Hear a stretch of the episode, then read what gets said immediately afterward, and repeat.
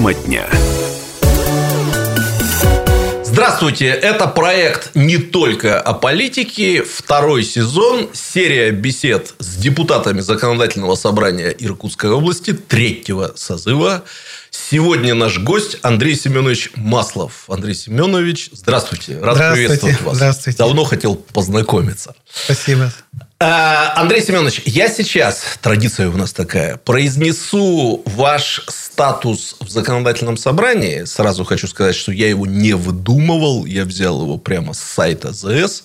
Вы внимательно прослушайте, если закралась какая-то ошибка, вы тут же меня поправьте. Вы член Комитета по законодательству о государственном строительстве области и местном самоуправлении Законодательного собрания Иркутской области третьего созыва, член комиссии по регламенту депутатской этики, информационной политики и связям с общественными объединениями ЗС Законодательного собрания, фракция Коммунистическая партия Российской Федерации. Все верно. Все правильно. Слов очень много, Все поэтому правильно. названия у комитетов и комиссий очень длинные, сложные. Андрей Семенович, поскольку не будем скрывать от э, слушателей и зрителей, э, у нас сегодня как бы знакомство, поэтому я и проект наш называется не только о политике, я хотел бы начать как раз не с политики. К сожалению, времени немного, чтобы там вот все узловые моменты вашей биографии обсуждать, поэтому я так проблемный вопрос ставлю. Вы родились в Бурятии. Бурятия, да. Не рискну, боюсь ошибиться с ударениями. Село и район Багдарин, Баунтовский район. Багдарин, Да, это Баунтовский север, район. север Республики Это Бурятия. север. Это Да. где красиво. Это где красиво, Не там, где, где где, где холодно. Ну, Забайкалье для меня делится на где красиво и где степи ветра. Хотя Забайкалье И где холодно. Это северный район, да, там с северными надбавками и так далее. Понятно. Как получилось, что вы стали жителем Иркутской области? Ну, давайте расскажу. Давайте. Только, только, Я, если что, буду перебивать вас, задавать какие-то то- вопросы. только наверное, коротко, да. Вот в 17 лет я определил э, свой профессиональный путь и поступил в Иркутское пожарно-техническое училище МВД СССР. Оно и сейчас- Уточняющий вопрос. Два сразу. Десятилетку заканчиваете в селе? Да, да. Там И- Багдаринская средняя школа, полнокровная, 650 учащихся, э, рядом школа искусств, все нормально, это районный центр, все цивилизованно. Понятно. По тем советским временам. И классический сибирский вопрос. Мы как сибиряки поймем друг друга. А родители родом откуда? Родители э, тоже рядом э, район Сосново-Озерский. Ага. Сосново-Озерск – это э, ну, соседний район. Местный, да? Не приезжий? Местные, не Ага. приезжие, да. Ну, а, видимо, там корни все-таки в свое время они тоже переселенцы. Э, Ну, вот э, они, по крайней мере, местные. Ну, понятно, почему сибирский вопрос, потому Да, что да. всегда интересно поспрашивать, откуда кто приехал. Так, заканчивайте дальше. Вот заканчиваю э, и в 17 лет определяюсь со своим профессиональным становлением, поскольку, поскольку отец работал начальником профессиональной пожарной части, вот в этом самом районном центре село Багдарин, значит, мой путь профессиональный был предоп- предопределен, и я поступил в Иркутское пожарническое училище МВД СССР, что находится в городе Иркутске на улице Лермонтова, 110. Остановка пожарка. Да, сейчас там находится Восточно-Сибирский институт МВД России. Вот э, с 17 до 20 лет это учебное заведение среднеспециальное. Я отучился, закончил его с отличием. И поскольку, поскольку был направлен на учебу от Республики Бурятия, я вновь вернулся в Республику Бурятия и был распределен на Селенгинский целлюлозно-картонный комбинат э, в военизированную пожарную часть номер 6 по охране акционерного общества Селенгинский целлюлозно-картонный комбинат от пожаров. Это было в 1983 году. Ага, сразу вопрос. Теперь уж много лет прошло с тех пор. Да. Что таить? Вы действительно хотели быть пожарным? Или все-таки вот здесь э, авторитет э, родителей? Или еще толком не определились? Вот как? Ну, скорее всего, скорее это всего, не определился до конца, потому Ага. что я потом расскажу о нескольких своих образованиях. Вот-вот, полученных. я-то знаю, да-да-да, мы сейчас до этого Да. Да, и поэтому, э, как бы, э, ну, вот, скажем, в школе давались такие э, предметы, ну, очень хорошо, как литература, русский язык, история. Вот я сам такого склада гуманитарного. Вот, и, по крайней мере, у меня была нереализована мечта, значит, э, поступить вот э, именно литературный факультет, э, филологи- фил- филологический факультет, значит, нашего Лондонского института. И вот эта мечта не была реализована, но а постольку, поскольку я, когда уже получил специальность, Ага. распределился для работы, у меня появилось э, реализовать такую возможность. И вот, скажем, там следом, если по этапам, в 83 году я закончил Иркутское пожарно-техническое училище, и в 84 году, сразу же на следующий год, поступил на филологический педагогический факультет Бурятского педагогического института имени Доржи Банзарова, который ну, успешно закончил в 89 году. Вы не знаете, вы единственный в России пожарный с филологическим образованием? Не знаю. Мы не встречали никогда. Не, не знаю. Не... Надо вообще поинтересоваться в социальных сетях. Ну, согласитесь, вы наверняка об этом думали. Это не самое обычное сочетание. Ну да, об этом, об этом не задумывался, да, да, но, по крайней мере, то все-таки образование техническое, ага. а это образование гуманитарное. Ага. Вот, Дальше. Э, значит, и э, это образование было заочно, и по крайней мере, мы в Селенгинске, я создал там семью, у меня родилось двое детей. И вот, по сути дела, до 2002 года мы проработали в Селенгинске. Но вот а постольку, поскольку шло время, как бы и, значит, взрослел и продвигался профессионально.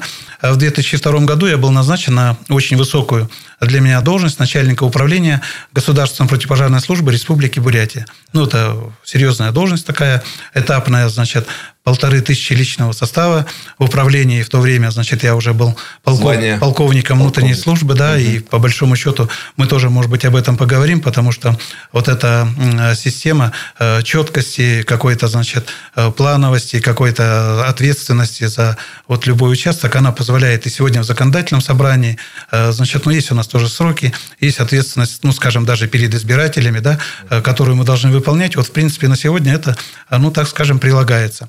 Вот с 2002 года я поработал в Республике Бурятия на этой должности, и затем э, там произошла серьезная реформа. Вы, наверное, знаете, слышали, что э, Государственная противопожарная служба перешла из МВД, перешла в МЧС России. Угу. Ну, это известный приказ 1309 э, Э, значит, это 2000, год какой? Это 2001 год, угу. осень, осень.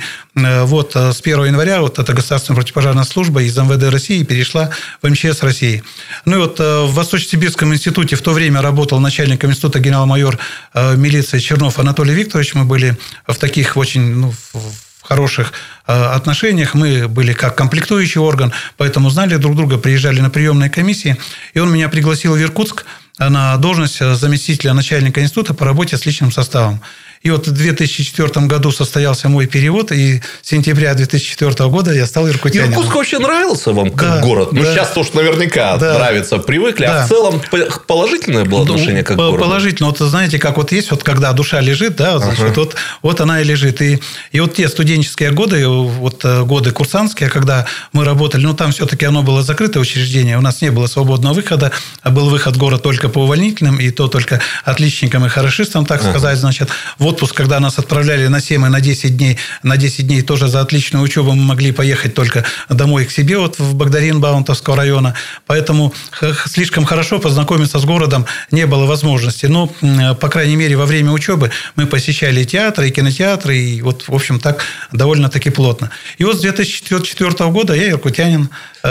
Смотрите, какой вопрос сейчас вам задам. Он будет такой переходный от биографии к политике. Э, сразу хочу сказать, я некоторым коллегам э, вашим э, этот вопрос задавал. Интересно ваш случай. У меня нет никакого сомнения в том, что если бы вам в 2004 году сказали, что вы будете депутатами регионального парламента Иркутской области, вы бы, наверное, удивились, не поверили. Конечно. Но мне просто интересно, а примерно с какого года, вот в прошлом, вы как-то для себя такую возможность, ну, скажем так, не рассматривали как фантастическую? Вы знаете, я вот, наверное, так вот, скорее всего, политик по рождению. Вот ага. у нас же, мы же раньше как жили в советское время, октябрята, пионеры, комсомольцы. Вот я был самым там активным октябренком, самым активным пионером. Э, в комсомольской организации, вот в этой школе я возглавлял, был секретарем э, комсомольской организации школы, там вот 180 человек. И вступил 22 года в, в коммунистическую партию Советского Союза. Значит. Вы успели побывать, я, да? Я успел, ну я же советский Понятно. человек. Как Марк. Захаров портбилеты не сжигали в 91 году? У меня с собой, с собой все нормально. И потом после службы в МВД, после окончания службы, я военный пенсионер, на сегодня, значит, я сразу вступил в коммунистическую партию Российской Федерации. И вот на я... службе-то нельзя было, наверное, да? Нельзя, там было категорически запрещено, там сразу увольнение, значит, за нарушение условий контракта. И вот в то время, работая в Кабанском районе, вот этого ну, поселок Сельгинск Кабанского района, я был избран в 89 году депутатом э, народного депутата, депутат районного совета народных депутатов. Ага. И вот мы там с 89 года по 91 год проработали своим созывом, ну, а там в 91 году известное событие, уже все была другая страна. То есть, вас структура биографии интересная. Была некая политическая увертюра, да. скажем так, потом большой период, когда да. вы формально, наверное, только как гражданин и избиратель, да, да наблюдали да. за этими процессами. Да.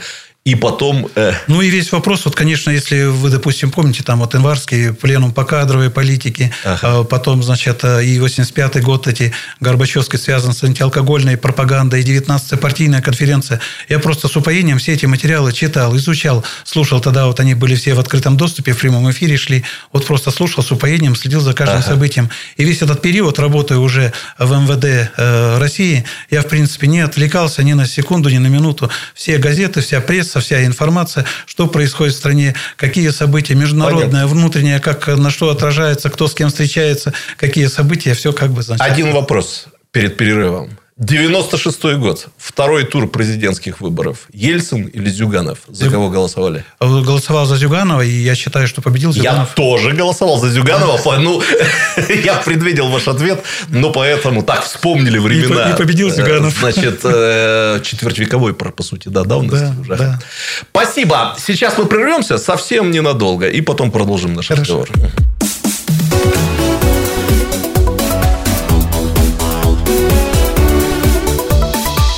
Тема дня.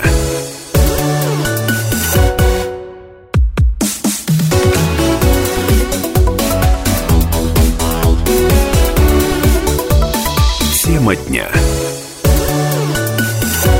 Андрей Семенович, э, большое спасибо за, к сожалению, короткую, но времени мало, биографическую справку. Теперь немножко такого разговора о политике. Вопрос, который я задаю многим кадровым членам КПРФ. Мне интересно послушать вашу версию ответа. Почему распался Советский Союз, как вам кажется? Я как преподаватель университета, должен вам сказать, преподаю историю на одном из факультетов. Вот все семинарские занятия я посвящаю советской истории и задачу такую ставлю, дорогие студенты, в конце вы должны какой-то выработать ответ на этот вопрос. Цитирую многих депутатов, угу. ваших однопартийцев, ну и разных других людей. Ваша версия. Ну, вот я считаю, что было очень много ошибок. Ну, вот если, скажем так, отталкиваться от руководителей, чтобы это самый, угу. наверное, короткий путь э, для анализа. Ну, вот э, Сталин, скажем, Хрущев, Э, Брежнев, э, значит, ну и вот потом наши руководители, которые работали уже непродолжительное время. И вот, э, скажем, когда эпоха Брежнева характеризовалась как застой, наверное, в этом что-то было. Мы стали почивать на лаврах, значит, видимо, подуспокоились, видимо, значит, какие-то моменты не стали оценивать и так далее. И вот когда понадобилась вот эта Горбачевская перестройка, она, видимо, действительно требовала обновления, да, серьезного, ага. но обновление должно было быть продуманным. На мой взгляд, вот я всегда в своих дискуссиях и разговорах разговорах, вот мы встречаемся с собирателями, просто жителями, просто беседуем. Ну, вот у нас, э, например, рядом Великий Китай, да, а им же тоже потребовалось обновление, им же тоже потребовалась перестройка. Но смотрите, они как ее провели. Значит, жестко, э, четко, под управлением государства, под управлением партии. Они создали те же рыночные механизмы, и им, в принципе, все это позволило реализовать вот то многое намеченное. И сегодня Китай – это вторая э, по значимости экономика в мире, да. А где мы? Вот поэтому, значит, я думаю, те ошибки, которые мы совершили, допустили, где-то сознательно, где-то было предательство, где-то были просто непродуманности, они привели вот к развалу такого огромного государства, как Советский Союз. Еще один Об этом я говорю с большим сожалением. Мемориальный вопрос. Э, я так понял, вы прекрасно помните годы перестройки, да, и как да. бы там вот получается, да, и года. и участвовали. Вот если удастся вспомнить, когда лично вы, в каком году, или, может быть, после какого события почувствовали, что все может закончиться катастрофой?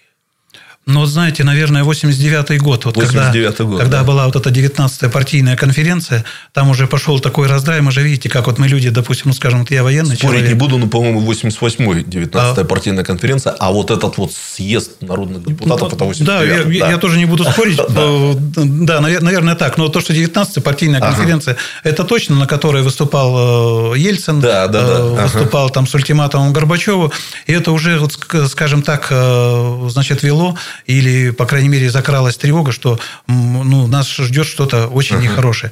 Ну, вот, скажем так, вот на сегодня мы же тоже наблюдаем за событиями в Америке, да, там же тоже они пошли в разнос. И вот, скажем, можно или нельзя сравнивать эти события, но, по крайней мере, на тот период было очень тревожно. И даже, знаете, не то, что вот 88 год или 89 год, уже даже с 85 -го года, 86 год уже чувствовалось, что мы куда-то идем, ну, вот, скажем, вот эта объявленная антиалкогольная пропаганда, uh-huh. как вот э, к ней относились люди, мы-то, мы-то, допустим, в то время были молодые, а те, кто постарше, вот э, наши родители, ну и наши, вот, скажем, там граждане относились крайне отрицательно. И при том, вот э, живя, допустим, в населенном пункте, а вот поселок Селенгинск, он был небольшой, 20 тысяч населения, просто видел, как насколько люди были вот возмущены тем, что происходит. И не столько были возмущены, что э, ограничили в алкоголе там, или, а вот просто как это идет, как это реализуется, каким образом, значит. И вот тогда стали вот эти первые, как бы, значит, ну, вот, э, звуки, симптомы, значит, что мы куда-то идем не в том направлении. Хотя мысли были правильные, вектор был правильный, бороться нужно было, ну, может быть, надо было как-то по-другому, тоньше и так далее. Я вот всегда, допустим, говорю, что бороться нужно через воспитание, нужно человека воспитывать, чтобы он знал чувство меры, значит, даже если выпить, да, чтобы он знал, значит, допустим, там, э, где красная линия, чтобы он там вот все понимал и воспринимал так, как положено, и был подготовлен к жизни. А я до сих пор не понимаю, что в головах руководства было, что из-за чего они радикальные, в общем-то, преобразования в обществе начали с того, что многих лишили последней радости. Я имею в виду антиалкогольную ну, кампанию. Ну, да, это ну, вот зачем было? Ну да, это, была, это была какая-то ошибка, ага. да, вот какая-то вот, э, ну, маниакальная такая, значит, это потребность это провести. Ну и вот на самом деле вот мы говорим к чему, к чему, как вот привело Каши вот э, к развалу Советского Союза. Вот одна из немногих, вот, к сожалению, хотя прямо так не связано, ага. но косвенно одна из причин есть же какой-то общественный договор, да? да? Вот люди, допустим, ну почему, допустим, мы выиграли Великую, Великой Отечественной войне? Потому что люди знали, за что воевали. Люди за свою родину, там, за своих родителей, за свой чей дом, за свою землю и так далее. А здесь же ведь э, принципы поменялись, люди были уже и выступали против. Вот ну да, и некая вот дезориентация. Некий общественный договор, вот он, хотели бы или не хотели, ага. он вот присутствует.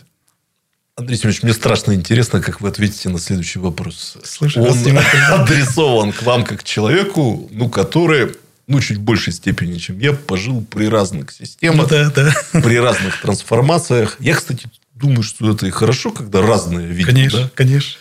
Вот на ваш взгляд, я имею в виду только вот те времена, которые вы видели собственными глазами. Когда в нашей стране все было более или менее нормально? Ну вот, э, если уж говорить, я назвал Брежневский застой, наверное, вот эти были период 18-летний период, он, наверное, был самым таким То есть стабильным, ровным, спокойным. Да, вот знаете, вот есть такое да, сравнение маховик, вот он крутится ровно, равномерно, значит, мы летаем в космос, у нас происходит, значит, идет строительство БАМа, у нас работает экономика, у нас строятся города новые, у нас, значит, ну, то есть все настолько созидательно, настолько, значит, ничего не мешает и так далее, вот все развивается. Но тот самый был э, период такой стабильный, спокойный э, развитие. Вот, хотя сейчас и говорят о том, что, значит, что это был период период застоя, я вот, скажем, далеко не соглашусь с этим. Если бы мы еще 20 лет при таком застое, то наша страна была бы, если не второй экономика мира, то, наверное, третьей бы точно. Понятно. Я понял вас. Понял.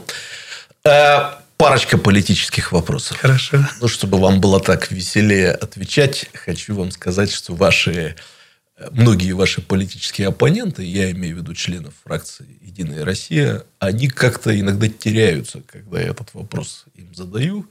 А вот ваши однопартийцы, э, им как-то попроще на этот вопрос ответить. Поэтому, ну, чтобы все было по-честному, я после этого посложнее вопрос задам для ваших однопартийцев. Хорошо. А, вы себя считаете человеком с политическими взглядами? И если да, то как бы вы описали эти политические взгляды? Кто вы по своим убеждениям? Ну, конечно, с политическими взглядами я пришел в политику-то тоже сознательно, и при том пришел не когда там, uh-huh. но был там в молодом возрасте, еще, так скажем, ни в чем не разбирался и так далее.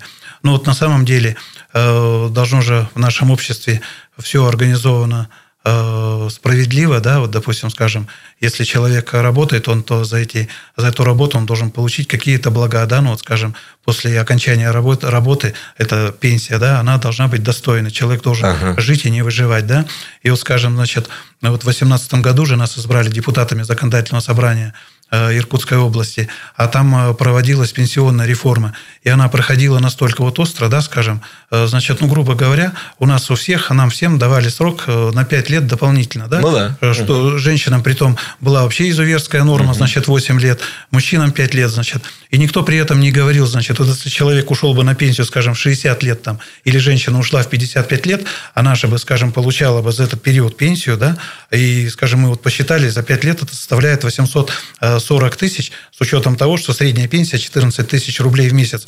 И об этом же никто не говорил, но это еще один момент, э, просто деньги. Но второй момент была огромная социальная роль женщины, если говорить, да, она могла выйти на пенсию в 55 лет и воспитывать детей, заниматься своим здоровьем, путешествовать, нести такую огромную созидательную роль, ну, воспитывать, воспитывать детей, да, по сути дела, лишили, и мы, конечно, придя на этой волне вот в законодательном собрании Иркутской области, а это было, по сути дела, главным таким побудительным мотивом, почему в 2018 да? году, почему нас избрали, мы категорически выступали против пенсионной Понятно. реформы. Я и сейчас выступаю. Вот, скажем, я в 52 года ушел на военную пенсию, ну, сравнительно, значит, в таком вот, э, ну, в молодом возрасте будем говорить, да. А если вы представьте, я бы в 65 лет, да, значит, мне бы вот это добавили, значит, и, э, ну, должны же быть силы, да, должно быть э, здоровье, значит, и, и так далее, значит, поэтому вот мы с этим категорически не согласны. И вот, скажем, вот с нашими товарищами мы со многими вот именно по этим взглядам сходимся и сегодня поддерживаем друг друга, что это была ошибка, которую, в принципе, нужно исправить. Я даже думаю, что вот сейчас впереди у нас все равно и губернаторские выборы, потом будут выборы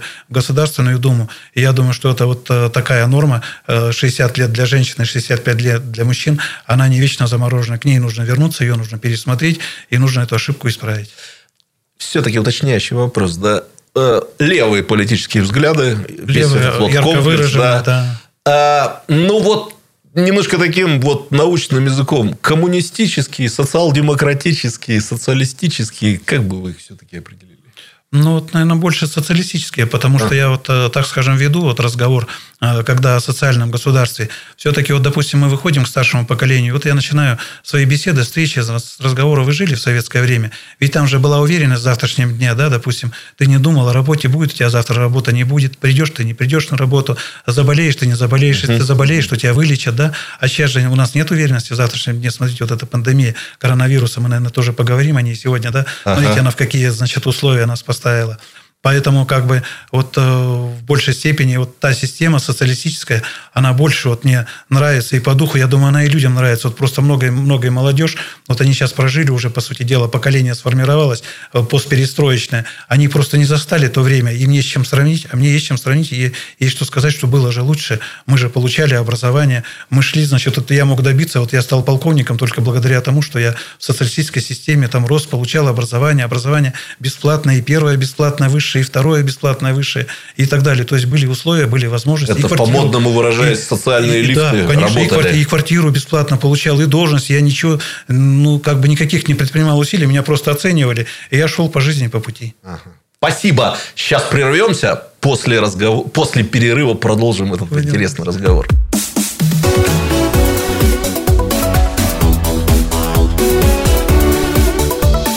Тема дня.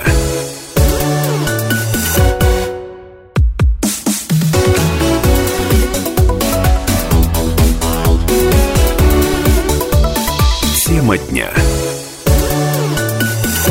Андрей Семенович, вот такой эпизод нашего разговора, что называется, для истории хочу, чтобы он прозвучал. Мы беседуем летом 2020 года. 20 год, откровенно говоря, так не задался.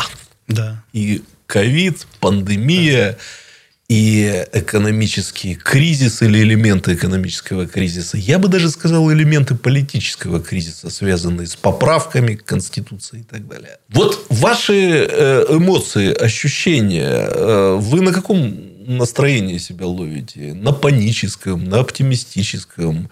Что вы чувствуете вот в этот период, вот прямо вот сейчас?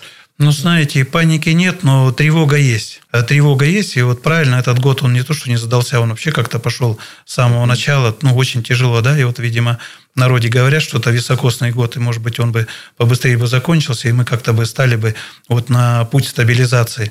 Ну, а очень тревожный, да, вот э, даже не скрываю, значит, по многим направлениям и по тем направлениям, как, по сути дела, нас вот эта пандемия застала врасплох.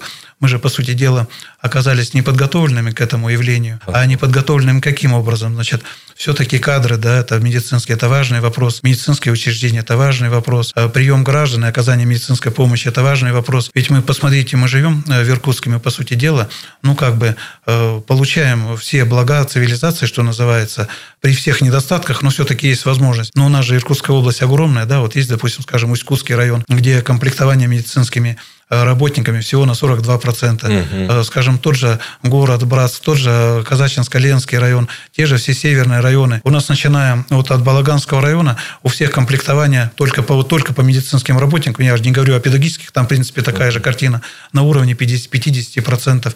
Но вот, скажем, э, тревога это ведь на сегодня, я как бы уже и государственный служащий, и государственный человек, но мы вот, допустим, скажем, здесь в Иркутске можем получить вот какие-то условия, а наши уважаемые граждане, значит, в отдаленных и северных ну, районах, да. они просто лишены, значит, и как бы им и никто и помочь-то не может. И, по сути дела, перспективы на это дело нет. Вот, скажем, мы вот на сегодня создаем койки, там, ну, наконец-то мы стали э, изготавливать маски в необходимом количестве, они появились и так далее, значит. А ведь там-то все это достаточно плохо и не просматривается и так далее. Вот я был в этом, в нашем, э, в Усть-Куте, в дорогом, в марте месяце, а там, знаете, он город отапливается отоплением из этих из труб, и вот угу. сажа, значит, падает на снег. И вот в марте месяце, когда стал под оттаивать, значит, этот снег, вот эта черная лужа, черная грязь и так далее появилась, и мы тогда разговаривали с мэром города и с мэром района, что вот вы приглашены... Они вы, там вы, воюют вы сейчас пытаетесь, друг с другом. Да, ну, это, это второй как бы вопрос, да. Я говорю, вот вы, допустим, ну, как, как, как будете решать э, с кадровым обеспечением, вот, медицинскими работниками? Мы приглашаем 8 человек. Ну, вот я говорю, если они приедут сюда,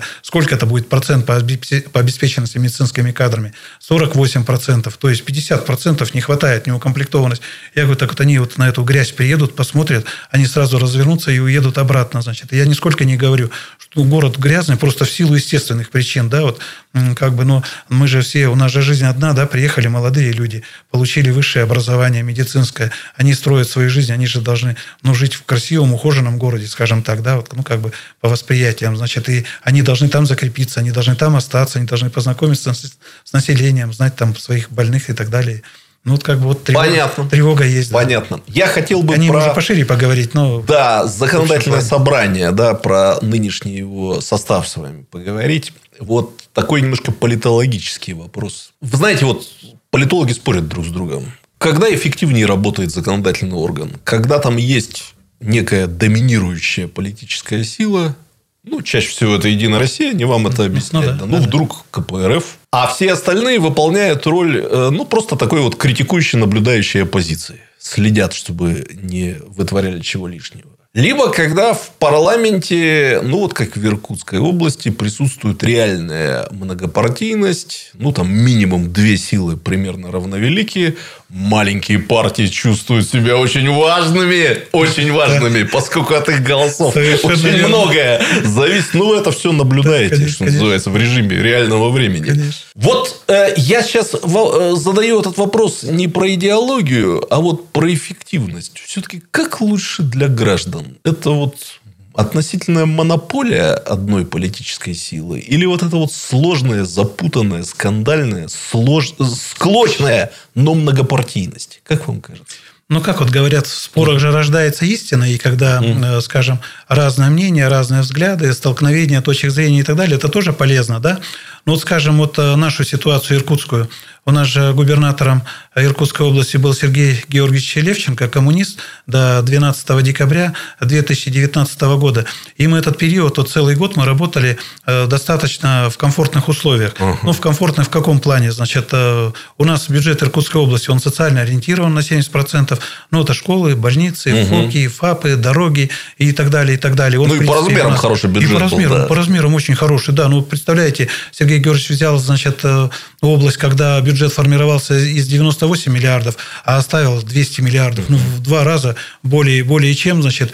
И очень много э, законов, э, законопроектов подавалось от имени правительства Иркутской области, внесенных и подписанных губернатором. И мы, конечно, их проводили, где-то было тяжело, где-то было трудно, но они были социальные, они были значимые. И мы, вот, скажем, ну так, первый год мы проработали э, довольно-таки в хороших условиях, скажем, для наших избирателей. То есть, угу. все принималось.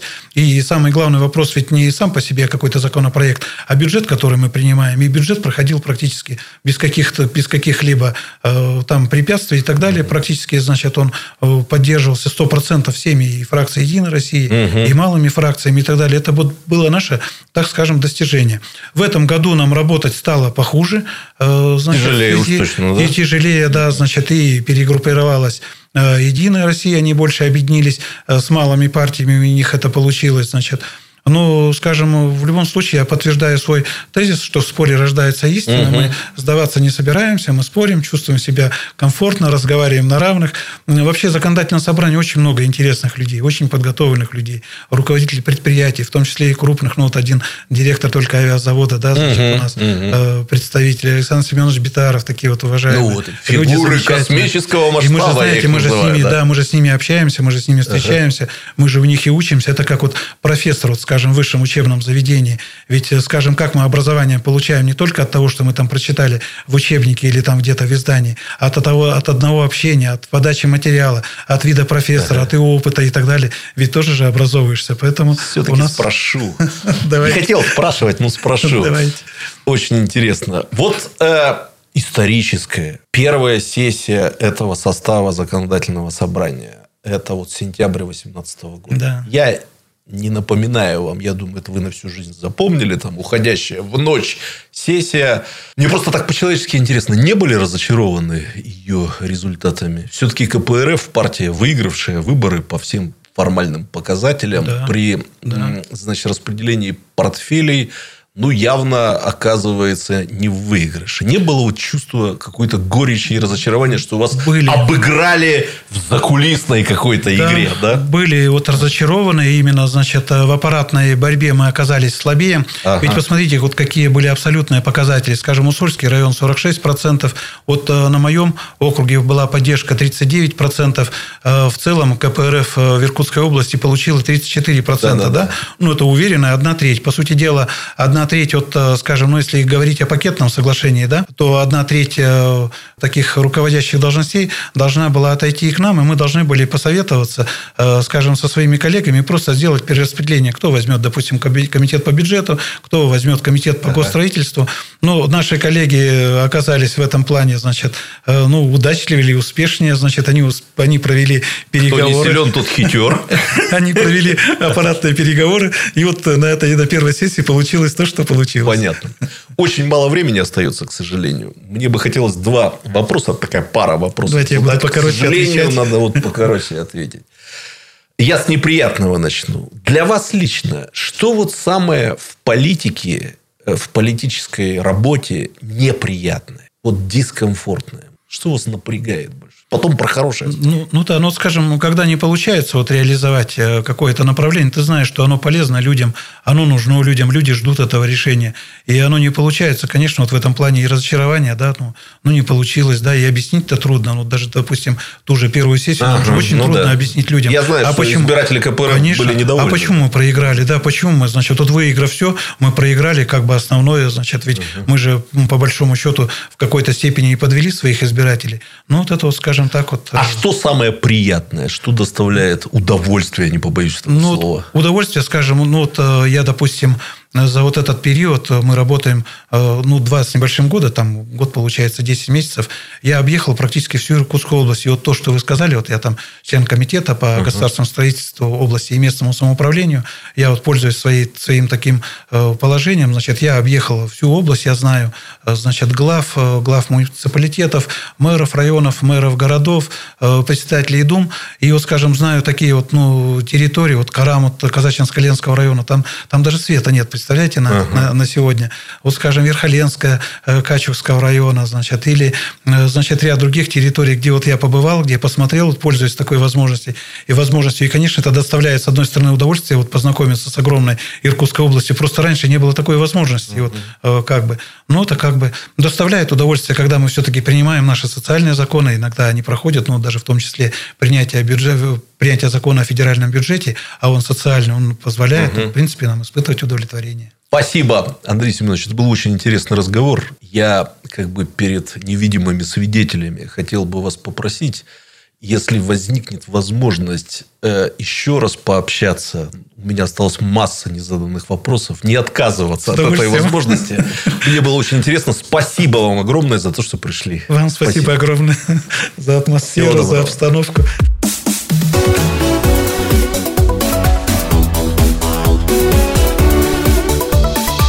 Тема дня.